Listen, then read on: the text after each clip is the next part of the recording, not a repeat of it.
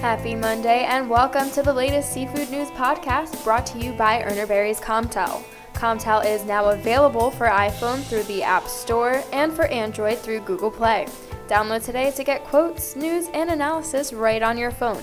I'm marketing assistant Nicole Christie. And I'm Seafood News staff writer Amanda Buckle. Thanks for listening in. We have a great show for you guys today. Come on, Nicole, you say that every week.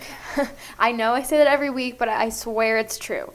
This week we're talking Alaskan halibut, the Gulf of St. Lawrence crab fishery, and Red Lobster's waffle and lobster dish.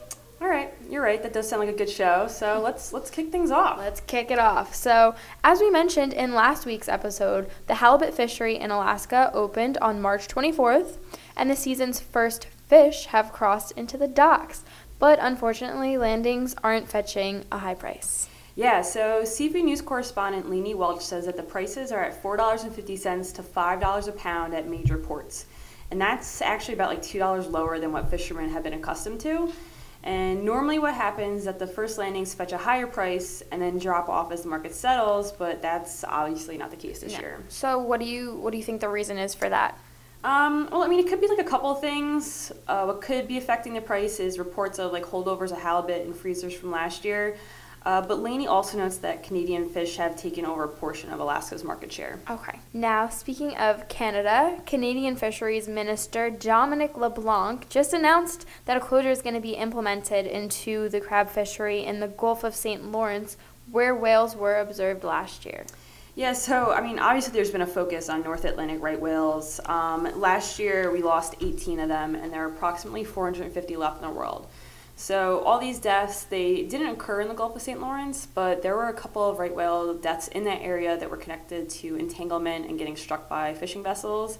So just a couple weeks ago, the Marine Stewardship Council actually decided to suspend the certification of the snow crab fishery in the southern Gulf of St. Lawrence due to the right whale mortalities. And this closure decision by uh, Canadian Fisheries Minister Dominic LeBlanc could be a step in the right direction for the fishery to have their MSC certificate suspension lifted. Um, so it's not like clear how large of an area will be affected by this closure, but if whales are sighted in other areas in the Gulf, um, then those may close for 15 days. But in the southern Gulf snow crab fishery, the DFO will implement measures that include trap reduction, um, things like earlier closure of the season, and requiring snow crab vessels to report their activity on the water more frequently through DFO's vessel monitoring system.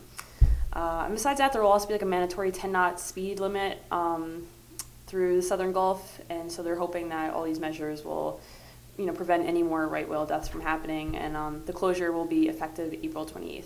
Yeah, I mean, think about it. A 15 day closure for a business, you that's gotta hurt. I mean, it's not even like 15 day, like 15 days is just for if a whale is sighted outside of the area that they're designating. So the closure, like I said, there's now they don't actually have like the set area yet, mm-hmm. but outside of that closure that they're having, if they see any whales in those areas, that's closed for 15 days. So, it, you know. Wow. Yeah. Well, I mean, I'm a huge animal lover, so I'm, I'm secretly happy about these changes, but I can definitely see how some of, you know, the fishermen are unhappy about it. Yeah, I mean, like, you know, closure is never a good thing for fishermen, but Canada is certainly taking other steps to save the North Atlantic right whales. So hopefully this closure won't be like a norm going forward. Yeah. Well, that was actually another big headline this week. New Brunswick crab fishermen are testing ropeless fishing gear now. Exactly. So this is something we've talked about in the podcast before. Um, scientists were recommending ropeless trap methods, and fishermen were kind of blowing off as like crazy um, and expensive. Uh, but the general consensus is that fishermen want to do what they can to prevent entanglements. You know, nobody's you know trying to hurt these whales. No. So, um, 10 New Brunswick fishermen are actually testing two different ropeless trap methods, uh, and they both use sonar to track and communicate with the traps, which is pretty cool. Mm-hmm. Um, the first is based on acoustic release, which uh, has a rope in a mesh bag, so it's not floating freely in the water. Um, and the second method uses um, an inflatable buoy, and uh, it's uh, the buoy is deflated and attached to the pot, and a trigger allows it to inflate and lift the trap to the surface. Wow. Well, I can't wait to hear the feedback from the fishermen and you know who are testing it out, and just to see which method is maybe more effective. Yeah, I mean, hopefully one of them has to be. I know the um, the deflated buoy method. It's like 100% set yet and hasn't used, been used in a commercial setting. Mm-hmm. Um, but the maker of it is excited to work with these fishermen and you know work out the kinks and and like I said, that hopefully this won't be like a closure the, I mean, you still have to watch for you know vessels striking whales, but you know a, res- a reduction in speed is perfectly It's key. acceptable. You know, uh, but hopefully, like I said, a, a closure won't be the norm. Yeah. Well, hopefully it saves a lot of the whales. 450 left. That's not a lot. No.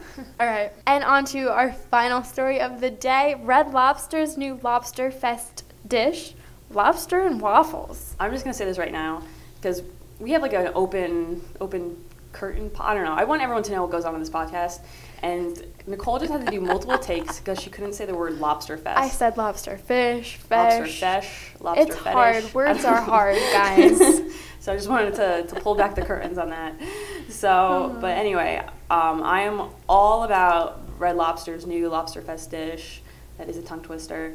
Um, See? You did it too. I'm not the only one. We both do it. We're, we're guilty. But lobster waffle, I mean, it's cool.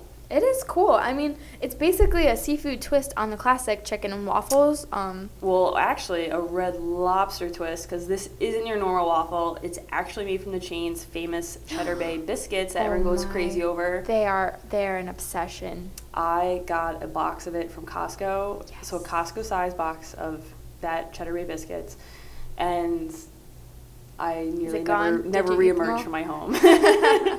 I don't blame you. They're amazing. yeah, but I mean, I haven't tried their lobster and waffle dish yet, but the reactions on Twitter have been amazing. So Nicole and I compiled a couple, and we want to read some of them to you. Yeah. So user at count on JC said, and I quote, "Dreams do come true. Thank you, Red Lobster." Love it. This one is from a user named Max. He wrote, "This looks like something I'd literally shove into my mouth this morning." I mean, waffles are breakfast food. Why not add some lobster to Exactly. it? I mean, some people do like you can get like a, a crab, um, like crab Benedict. Yeah. You know? Oh yeah. So, so what's the difference weird. between lobster and, and waffles? Nothing. I'm with you, Max, on that one. Um, so this is a good one from a user named Tiffany. How are we supposed to make healthy choices when Red Lobster's out here with a whole waffle dipped in Cheddar Bay biscuit batter served with lobster? Hashtag the struggle is real. Hashtag the struggle is real, but that's not entirely accurate. I mean, like it's not a waffle dipped in Cheddar Bay biscuit. But that would be the thickest waffle. That'd be disgusting. I don't even think you'd be able to like get through no. the whole thing. No, and it's it's not. hilarious. And Tiffany, it's not like people are going and putting maple syrup on this. I'm sure No, they are. They are. They are. I thought they would put butter. Oh my gosh, no, there is. You top this baby off with with maple syrup. Oh my gosh. Nicole's mind's blown right now. So I- take it back. Take it back for. Tiffany. um, I love this one from a user named Brody. Whoever thought of this needs a raise. Yes, Bravo. I agree. It's But I was actually I was actually telling Nicole uh, as we were warming up here is that this is actually something that restaurants have been doing like you know, like small mom and pop restaurants. They've had this on their like brunch menu for years now. Um, this is just something that Lo- Red Lobster is you know adding to their menu. Um, we've talked about this before. It's definitely Instagram worthy. Yes, 100% Instagram worthy. if Um, you if you tried the lobster and waffles, tag us. Put a picture and tag at Seafood News yes we want to see it because I want to drool on my keyboard just like this one user named Kermaine did. He said, and I quote, "I think I just drooled on my keyboard." I love that one That is probably my favorite. Oh, well, um, thanks for listening, guys. The podcast this week was sponsored by Urner Barry's Comtel. Be sure to download the new app today. today Today, right now. We promise you it's very convenient, it's very easy to use. Um, you can follow industry trends right on the go. Exactly. I mean, I know I'm always on business trips. It's, I mean, you always have to lug your laptop with you, but Mhm. you're sitting on the plane, you're, you know, waiting in a cab, like you have all this right at the touch of your fingertips on the app. It's, it's really great. Yeah, so go search Comtel in the App Store and also on Google Play for Yep. you Android users. All right, well, we will talk to you all next week.